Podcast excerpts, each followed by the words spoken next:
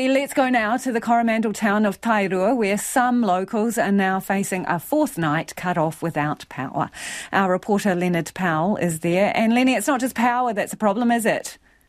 Uh, kia ora, Lisa, that's right. Uh, power is starting to come back, and it's a lot of people are stoked about it. The mood in the town's really lifting as the Power Co company brings power back to a lot of the town. But the water is still the big issue here. Now, earlier today, uh, the community response group put out a message that the town water supply was down to just 3%, which is a critical level. Uh, without power to, u- to use their treatment system, that was only going to get lower and lower. So they're still urging people, despite power coming back to a lot of the town and more, more of the town as the day goes on uh, in the last couple of hours, they're still urging people to really conserve water. Don't be flushing your toilet unless you really need to. Uh, and also, yeah, no showers, no no using the taps. Just do what you can, and they're going to keep that in place until further notice because there's concerns when the water does come back that there's going to be sediment in it and it will need boiling. So that's also the message down here uh, with the water, and that's for Tairua and Pauanui.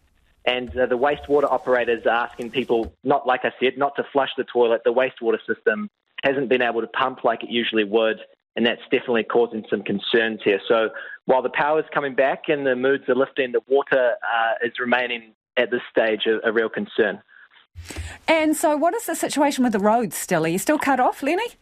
So I yes yeah I, I, at this point uh, the like I heard Gary Towler earlier the uh, the road State Highway 25A is still cut off. He mentioned uh, optimistic that it will be opening later today. That I heard 16 slips between Hikuai and Onemana, which is uh, including some slips that were sort of described as slow slips, which were still occurring, making it quite dangerous. So people are working on the, that road. I took a drive to the north side of Tairua over Pumpkin Hill to Hahei, and there's some serious water damage slips on that road, but it is passable. So people were coming through town from Whitianga looking to pass through, but getting turned around uh, at the Prescott service station at Pauanui, if, if people know the area that was sort of the point where people were reaching. So a lot of people wanting to get out of town. There's people who need chemotherapy. There's people who have international flights and that sort of thing. So it has been uh, the you know the face the local Facebook page has been non-stop with people wondering if they can leave. Yesterday, some people did leave, and I heard this morning might have been the same. But uh, I hear the road is dangerous, and there's stop-go people in place now. Uh, sorry, tomorrow morning there'll be stop-go people in place.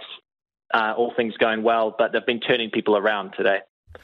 And so, Lenny, I've just been, while I've talking to you, looking at some of your pictures, which looks like, um, you know, shelves of stores that are empty and the like. How are people coping? They've been quite a while, some of them, fourth day, right, without power, and now water's in short supply. How are they doing?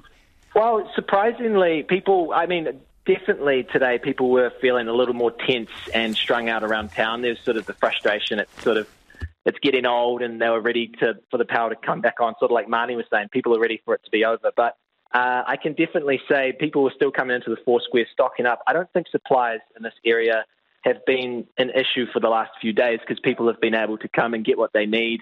And I can say that the uh, Unimog, the army truck came through and dropped off a massive load of supplies and water bottles this afternoon, and that was definitely a welcome a welcome sight for locals, even though the power came back on shortly after that. But I'd say the, the mood around town is definitely lifting, Lisa. A very resilient bunch, as I talked about yesterday, and people are, uh, everybody's got each other's back and they're getting on with the cleanup now. Thank you for that, Leonard. That's Leonard Powell joining us from Tairua.